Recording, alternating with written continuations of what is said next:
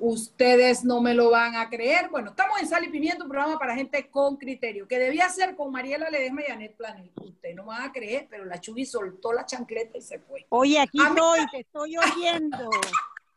te estoy oyendo. Pórtate bien. Yo iba a decir, aunque ustedes no lo crean, la, la Chubi soltó la cutarra y fue para adelante pero te prometo que iba a decir que era para adelante para tu casa y que ya apenas llegaba te conectaba. Chuy, me ha, me ha resultado como esos fantasmas que te salen de la nada, Chuy. es que no confío porque te conozco, Mosco. No, pero yo no iba a hablar mal de ti, te lo prometo. Iba a decir, la Chuy soltó la cutarra y fue para adelante porque viene la policía. Ustedes saben que ella, ella es candidata hace rato a que la lleven presa y la esposen. Bueno, ya sabes que te estoy escuchando y que Ernesto M, si no me vas a piar, yo me movilizo y me vuelvo y me conecto en unos minutitos. Dale, yo voy a comenzar con nuestra pauta del Metro, Informa Metro de Panamá. A partir de este jueves 3 de septiembre, o sea, hoy, reabren las estaciones de Pueblo Nuevo en línea 1 y las estaciones El Paraíso y Altos de Tocume en línea 2 el Metro de Panamá mantiene el siguiente horario. Mire, de lunes a viernes el metro abre a las 5 y cierra a las 9 de la noche. Los sábados el horario va de 5 de la mañana hasta las 8 de la noche. Y el domingo están cerrados, porque lo, yo creo que ese es el día que usan para sanitizar. Pero bueno, yo les quiero recordar también que ustedes, hay una guía para que nos, de autocuidado y el metro está muy pendiente de eso. Una de esas cosas, el uso de la mascarilla es obligatorio. Procure un viaje en silencio. Recuerde que el virus entra y sale por la boca. Hay una que tiene una boca como yo, por eso no me monto en el metro en pandemia, porque me la paso hablando vaina. Bueno, cierre la boca en el metro para que no le entre el virus. Siga la guía de autocuidado del Metro de Panamá, que, es un, que de verdad es un servicio increíble a nuestros panameños. Bueno, como le habíamos dicho, hoy tenemos al diario La Prensa invitado. Yo, yo debo ser social del diario La Prensa porque entre que pago membresía, leo periódico, leo noticias, les creo todo lo que me dicen encima. Yo tengo que estar en la junta directiva de la prensa. Esto no puede seguir así, Rolando Rodríguez. Bienvenido, amigo. ¿Cómo estás? Muchas gracias por la invitación. sí. Dale, dale. Tú sabes que eh, nosotros queríamos hablar sobre el tema de FCC, porque uno, el diario de la prensa le ha dado una extensa cobertura, no de ahora, de hace tiempo viene trayendo noticias de lo que estaba pasando. Y dentro del diario de la prensa ha sido la persona que se ha encargado de este tema y por lo tanto eh, FCC hoy día es, una, es una empresa española hoy día de Carlos Slim, que es mexicano. Eh, esto está eh, protagonizando una situación que pone a Panamá internacionalmente no con prestigio, no como una buena cosa, sino una situación de, de, esas cosas que pasan en este país, Rolando, que se saben, son secretos a voces, que se conocen a gritos, pero que, bueno, aquí tenemos un presidente que le mete un mazazo a la puerta y entra y no le importa, otro que hace lo que le da la gana o no hace nada, o uno que llega y solamente te pide que te, le des la evidencia y le des la evidencia, y al final tenemos tres presidentes y una sola consecuencia que es el perjuicio del país. Entonces, háblanos un poco de esa, pon en contexto la investigación y háblanos un poco de lo que, de lo que pasa con FCC, por favor. Mira, FCC es un... todo lo que ocurrió con FCC realmente es una vergüenza, porque el planteamiento que hacían los ex, ejecutivos de esta, de esta empresa es que es como la forma de hacer negocios en Panamá cuando tú miras no solamente el caso de FCC, sino que tú lo miras, en, por ejemplo, en el caso Blue Apple, cuando tú lo miras en el caso de Brecht. La forma en que se hace negocio aquí en Panamá cuando están metidos políticos es si tú quieres una obra o un servicio en la que el Estado te contrate, tienes que darme algo, tienes que comisionar. Entonces, obviamente, y, yo tengo mis dudas acerca de la necesidad de la, de la cantidad de obras que se hicieron en, en aquella época. Por ejemplo, una de las cosas que nos prometieron con el dichoso eh, eh, reordenamiento vial de la ciudad era que se iban a, se iban a mejorar el tráfico en Panamá. Y el resultado de eso, ¿cuál ha sido? Ha sido una enorme cantidad de dinero pagado en coimas, en obras que yo, yo todavía les veo, me, pregunto para qué las hicieron. Si total, es, esos, esos cajones que se hicieron, por ejemplo, en el caso de Villa Brasil, cuando tú, cuando tú lo miras es, es simplemente que ahora la fila es más larga para, para, para ir a la, a la, siguiente, al siguiente cruce. Pero yo no veo ningún beneficio en, en, eso. Así que yo incluso dudo de la intención. Así que lo que pasó con FCC es, el, es la forma en que se hacen los negocios en Panamá cuando involucra dinero del Estado. Tú quieres una obra mía o de mi gobierno, entonces tú tienes que comisionar eh, tienes que darme una comisión por yo darte esa obra. Y ahí tenemos, por ejemplo, el caso de Ciudad Hospitalaria. De acuerdo a lo que dicen los, los ejecutivos de, los ex ejecutivos de FCC, esa obra se la ganó limpiamente en una licitación, pero le exigieron 9% de coima. Para cobrar el trabajo ya hecho, supuestamente. Eh, para, exacto, para que le adjudicaran la obra.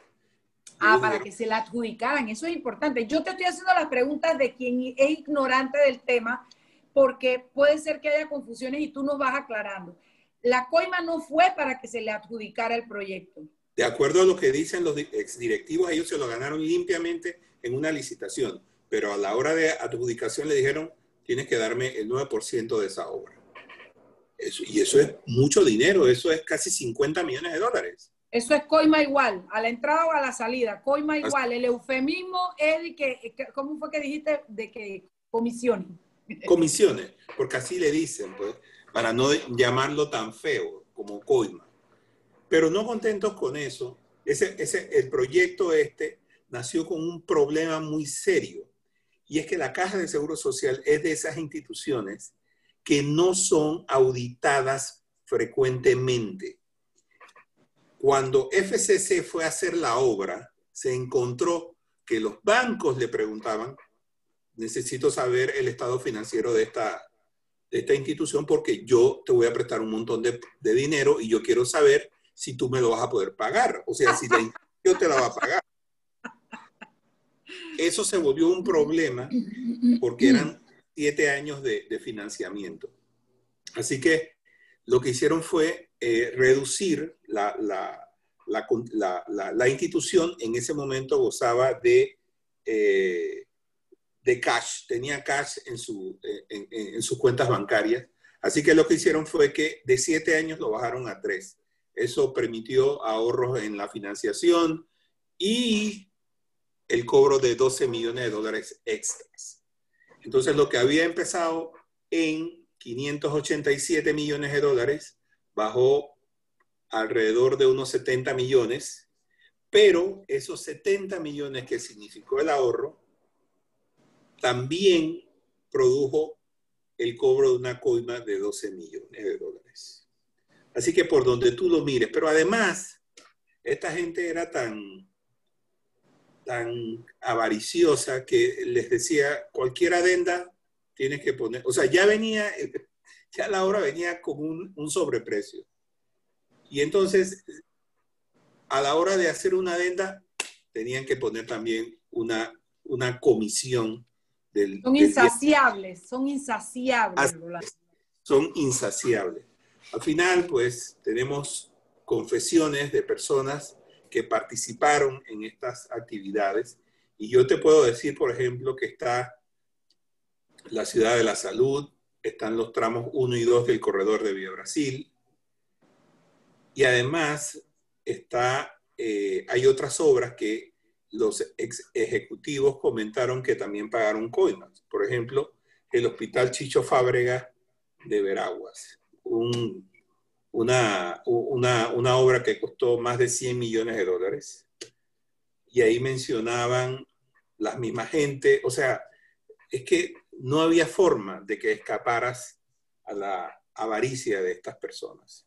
Bueno, y, sobre todo que como eran, eh, como eran eh, usuarios recurrentes de esto, eh, venía otro contrato, otro contrato y evidentemente se convirtieron en viajeros frecuentes de, de, ¿cómo se llama? Las comisiones, las obras y esto, todos esos eufemismos que se usan para ocultar la palabra coima y lo que significa corrupción y perjuicio al país, ¿no?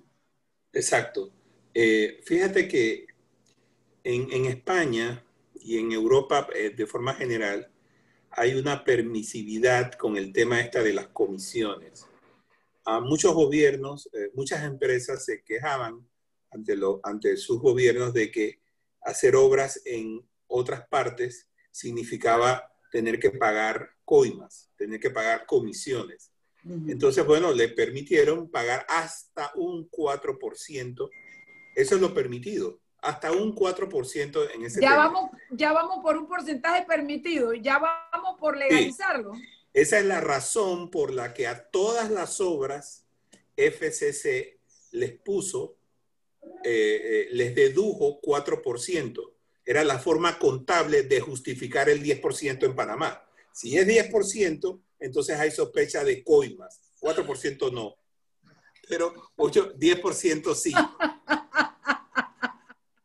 Cuando tienes el 10%... El problema no fue, el problema no fue cobrar yo, el problema tiene el 10%, por lo menos comienzan a oler coima. Ya, ya huele mal, ya huele mal. Sí, sí, que lo que, lo que decía es que el problema no es cobrar porcentaje, sino que fue un porcentaje muy alto. Pues más o menos esa era la lógica europea en ese tiempo.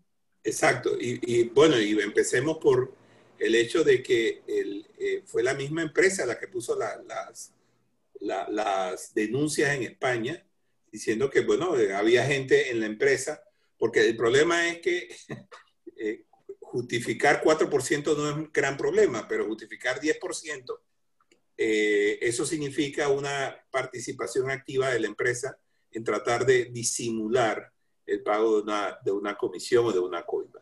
Ese es un problema. Así que, y FCC es una empresa eh, pública, pues, o sea, hace emisiones y todas estas cosas. Los bancos le piden estado financiero y entonces tiene que reportar las obras en Panamá y tiene que reportar sus obras en otros países y tiene que decir, bueno, estos son mis ingresos, estas son mis salidas, en fin. O sea, no, había una forma muy fácil de salir, eh, de disimular ese 10%. son las seis y media. Son las seis y media. Vámonos al cambio y de regreso hablemos un poquito también eh, del tema particular de la ciudad hospitalaria. Vámonos al cambio y estamos de vuelta en Sal y Pimienta, un programa para gente con criterio, Mariela.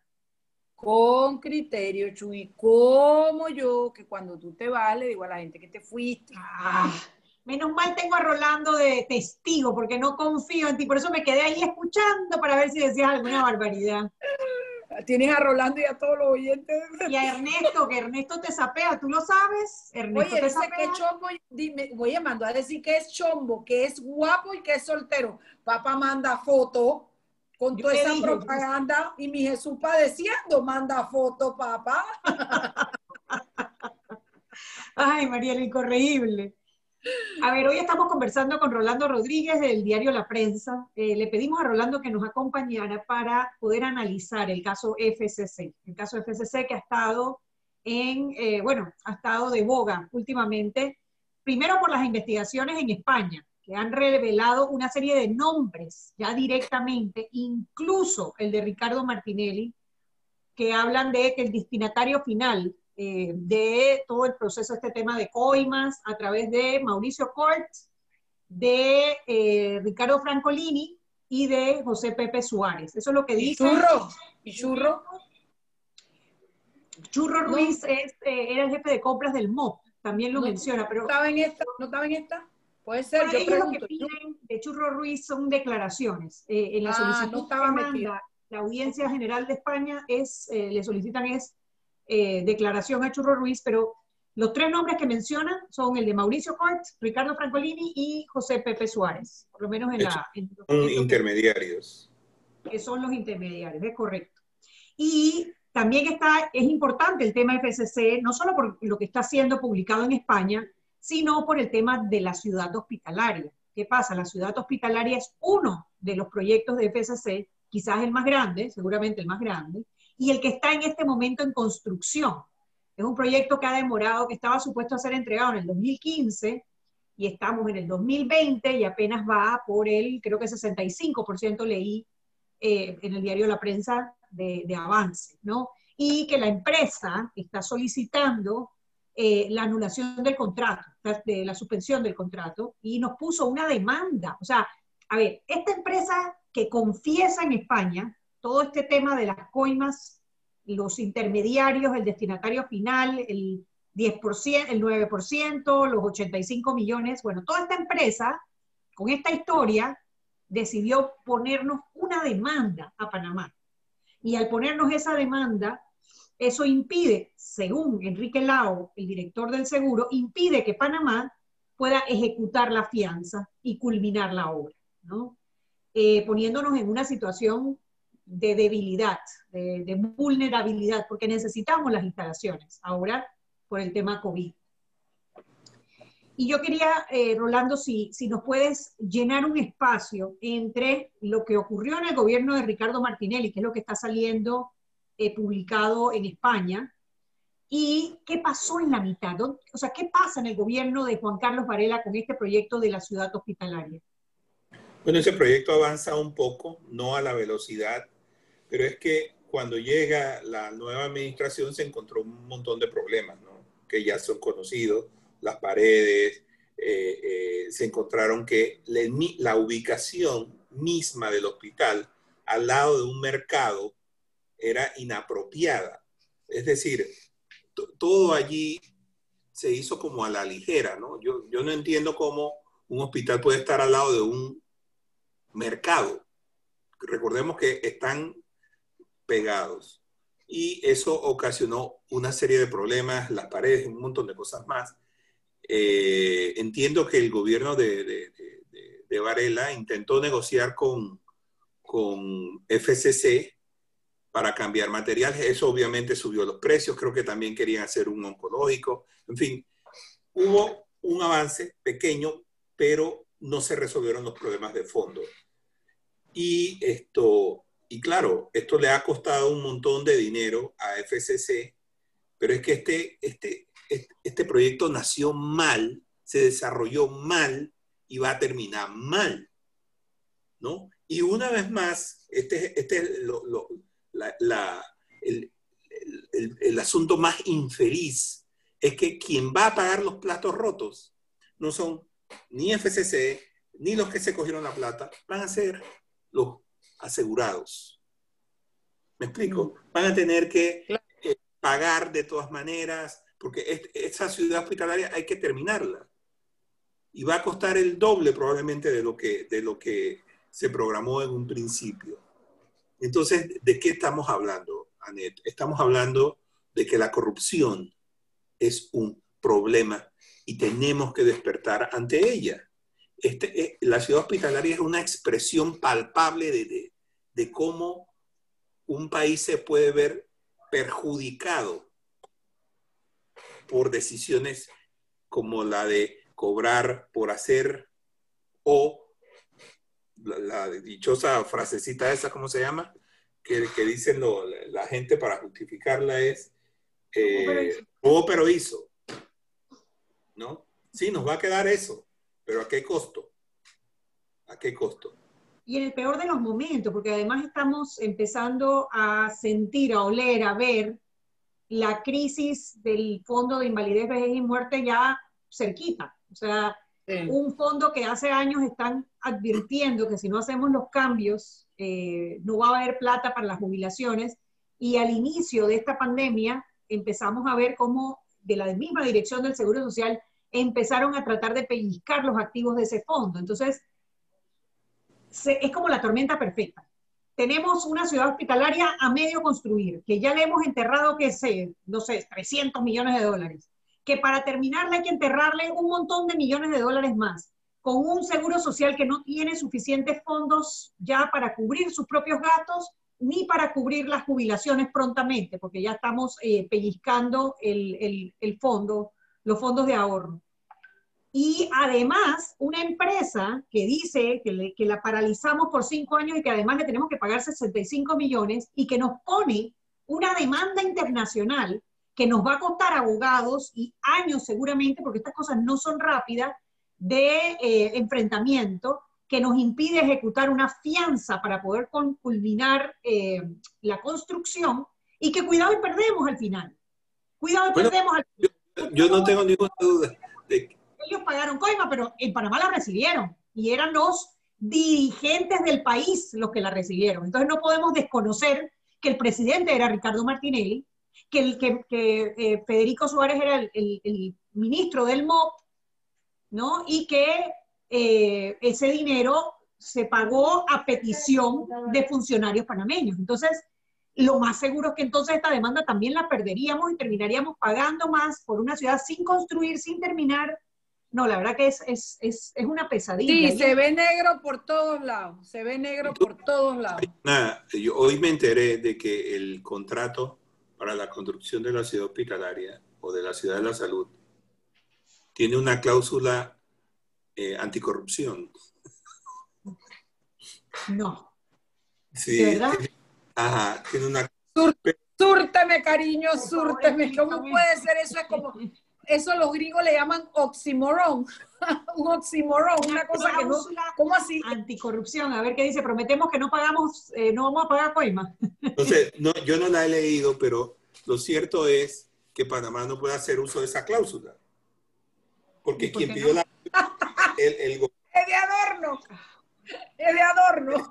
Tú sabes que ahora que lo dices, yo recuerdo esa cláusula que se la metieron a la línea 2 del metro de Panamá y al, eh, al proyecto en Colón. Y me acuerdo que se la pusieron porque cuando nosotros estábamos reclamando que por qué le iban a dar ese contrato a Odebrecht, me enseñaron la cláusula y me dice, pero mira, aquí Odebrecht está diciendo que ellos nunca han pagado eh, coimas en Panamá.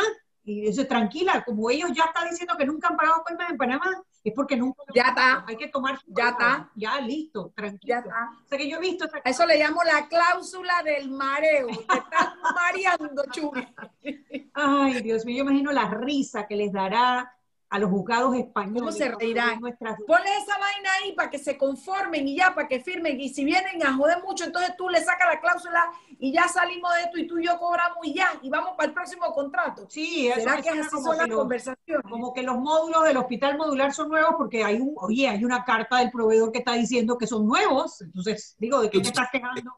Sobre ese, sobre ese tema, la periodista le preguntó, Ereida Prieto le preguntó al, al contralor que cuáles pruebas había presentado eh, la empresa modular esta, Smart Bricks, qué pruebas había presentado para decir que los módulos eran nuevos. Y dice que le presentaron unas fotos. Ay, qué pena, yo pensé que era una carta diciendo yo prometo que yo juro, te lo juro por mi tabla. Como formalidades de una dicen los surfers, te lo juro por mi tabla. Yo, yo, eh, esto, a mí me, me, da mucha risa porque, o sea, que la foto de, un, de, de, esos módulos no me dice absolutamente nada si han sido reparados, si han sido pintados, no me dice nada. Deme a mí el manifiesto de importación de ese, de ese, de eso y entonces ahí empezaré a creer algo. Pero no hay tal cosa. Y entonces queda refrendado. O sea, todo esto es un chiste, no, no, no conduce a nada tener autoridades de control si son las que permiten el descontrol. Y tú sabes que a mí esto me trae, eh, a mí me trae un flashback, como dicen, un, del gobierno de, de Juan Carlos Varela, y de las peleas con el Contralor para que no refrendara el contrato con Odebrecht. Y las peleas y los comunicados y, y las mismas excusas en ese momento eh, y los documentos, esto mismo de la cláusula anticorrupción. Eh, y, y, sabemos cómo terminó esa película, que es lo triste, sabemos cómo terminó esa película. Entonces, oye, los estás viendo caminando por el mismo camino, cometiendo los mismos errores. Y eh, nada, es como, es como que te obligaran a ver una película una y otra vez sin, sin, sin que cambie la trama. Es, de verdad que es frustrante. Sí, es realmente cuando casualmente hoy estaba escribiendo mi columna del sábado y estaba describiendo justamente que los métodos para robarle al Estado no se ha mejorado nada. Siguen siendo no son ni originales. gorilescos. ¿Para qué? ¿Para qué se van a mejorar si no hace falta, si la gente se los traga igual? ¿Para qué no vamos a poner ese esfuerzo de estarnos especializando? si no está roto, no lo arregles. qué barbaridad. Sí, porque lo que pasa es que, vamos a ver, en el narcotráfico, cuando descubren que llevan, que la autoridad descubre que las llantas del carro sirven para transportar, tú no vas a poner droga otra vez en esas llantas, vas a buscar otro lugar, ¿no? Pero aquí no, aquí siguen haciendo la misma cosa desde, desde Ñaupa y no pasa nada. Entonces, no hay, hay cero imaginación para, para, porque no, porque no lo necesitan, porque hay dos cosas, un pueblo demasiado pasivo que se traga lo que sea, y dos, que ya llega al punto que genera el dos, llegamos al momento en el que ya ni les interesa negarlo ni esforzarse, simple y sencillamente no dan explicaciones y ya, por, por eso. A lo mejor es una que es esa, un pueblo demasiado pasivo, con la consecuencia lógica de que para qué te vas a estar preocupando, está dando información y pendejada. Ya, ya, ya ni lo ni, o sea, a ver, lo niegan, pero, pero lo hacen a través de, actos que no les importa, pues no hacen ni el esfuerzo. Son las 6:45, vámonos al cambio. Cuando venimos Rolando tenemos solamente siete minutos de programa, ¿oíste? De acuerdo. Así que vámonos a, directo al, al hueso. Vámonos al cambio, Jimmy. Regresamos estamos de vuelta en Sal y Pimienta, un programa para gente con criterio, Mariela. Nosotras, con Rolando, pues, con criterio. con criterio. Bueno, estamos conversando sobre FCC, el tema del momento, pues, pues por muchas circunstancias. Eh, las publicaciones en España, la, la confesión de la empresa en España de haber pagado coimas en Panamá, eh, incluso, y es una parte que a mí me, me, llama mucho la atención, que como no le alcanzaba localmente tuvo que pellizcar proyectos en, el, en Costa Rica y en El Salvador. O sea que la corrupción solo le cuesta para... Dime. Contablemente lo hacían. Es decir, como, como no podían ponerle 10% a los proyectos en Panamá, entonces hacían ver que, por ejemplo, lo que hacían en El Salvador habían pagado 4%. ¿Me explico? pero la plata toda era de, Panamá. Para poder... la reserva. La reserva que habían hecho para pagar 4% de coimas, como no les alcanzó para el 10% en Panamá, cogieron la reserva que tenían de Costa Rica y de El Salvador y se la aplicaron a Panamá. Se jodieron, se los corruptos en Costa Rica. Ay, no, qué frustración. Pero bueno, la, la, investigación local, en el caso de Ciudad Hospitalar, está a punto de cerrarse porque esto, el, lo, único que pende de ese caso es de un recurso de casación, eh, así que es muy probable que los, no sé, 40, yo no sé cuánto se pagó finalmente por ciudad hospitalaria. Lo que yo sé es que sí se pagaron como entre 15 y 20 millones de dólares hasta el 2013. O sea que si ese, si ese caso se cierra en Panamá, pues obviamente los que recibieron ese dinero se quedarán con él. Así de sencillo. Y esto es, esto es curioso porque el, el asunto aquí es que hay un cúmulo de investigaciones abiertas en torno al caso de FCC y estas en algún momento se tropiezan con otras investigaciones. Eh, por ejemplo, ahí está el caso de eh, Blue Apple. Blue Apple, eh, ¿por qué se tropieza con esto? Porque las estructuras societarias que sirvieron para lavar el dinero de FCC también sirvieron en parte para lavar dinero en el caso de Blue Apple. Por eso Court aparece, el abogado aparece en todos los casos porque es que este hombre usaba una estructura para una arquitectura, una estructura que le permitía eh, mantener o recoger la coima y después se, disponía de acuerdo a instrucciones que, respondía, que, que, recibía. Y, esto era una cosa medio medio bien hecha porque una de las cosas, por ejemplo, que podía hacer Core era recibir instrucciones de qué hacer con ese dinero. Y, por ejemplo, uno de los coimeados, por ejemplo, podía decir, oye, Mauricio, yo quisiera comprar eh, una finca en Chepo eh, que cuesta 4 millones. Y entonces se creaba una sociedad, se hacía el, el, depósito de compra y el dueño, el beneficiario final, nunca aparecía en ningún papel. Era la sociedad, o sea, era una cosa que tenía cierto grado de, eh, de, cierto grado de, cosa bien hecha eh, desde el punto de vista delincuencial.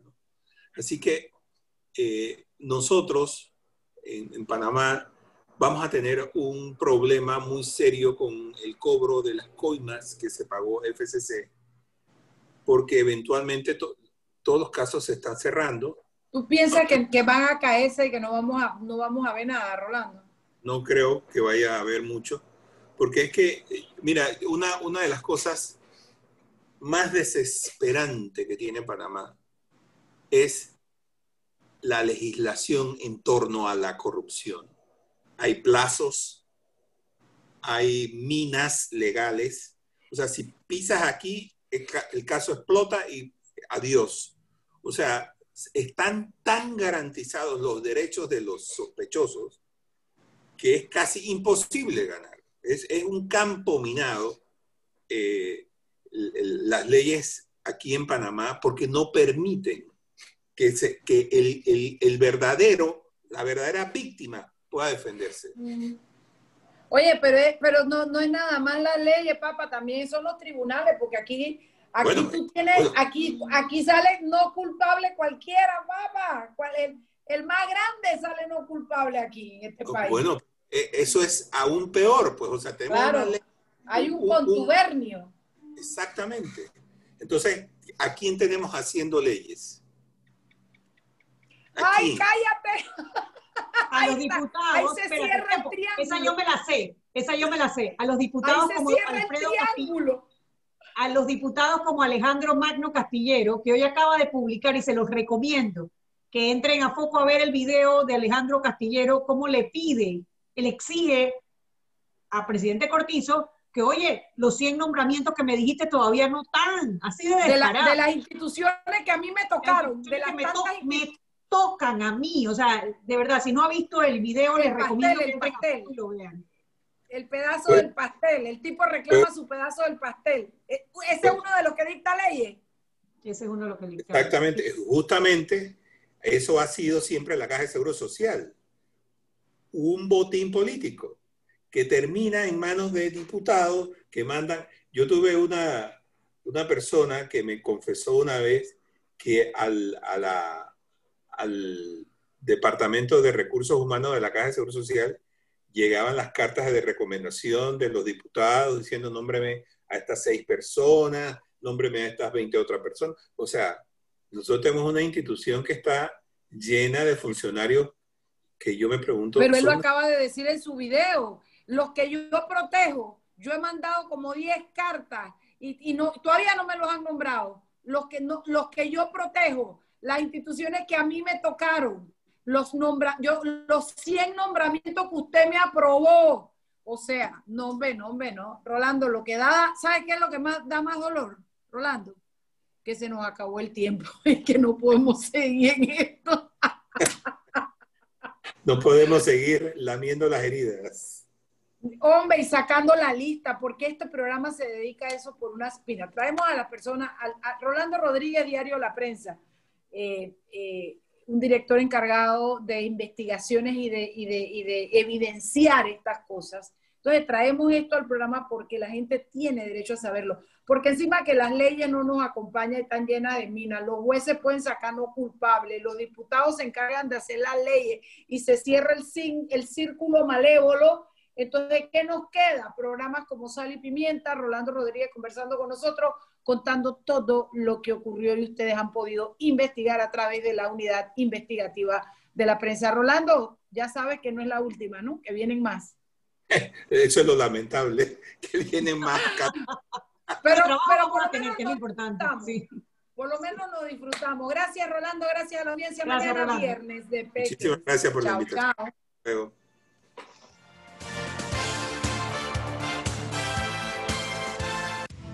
Hemos presentado Sal y Pimienta. con Mariela Ledesma y Annette Planels. Sal y Pimienta.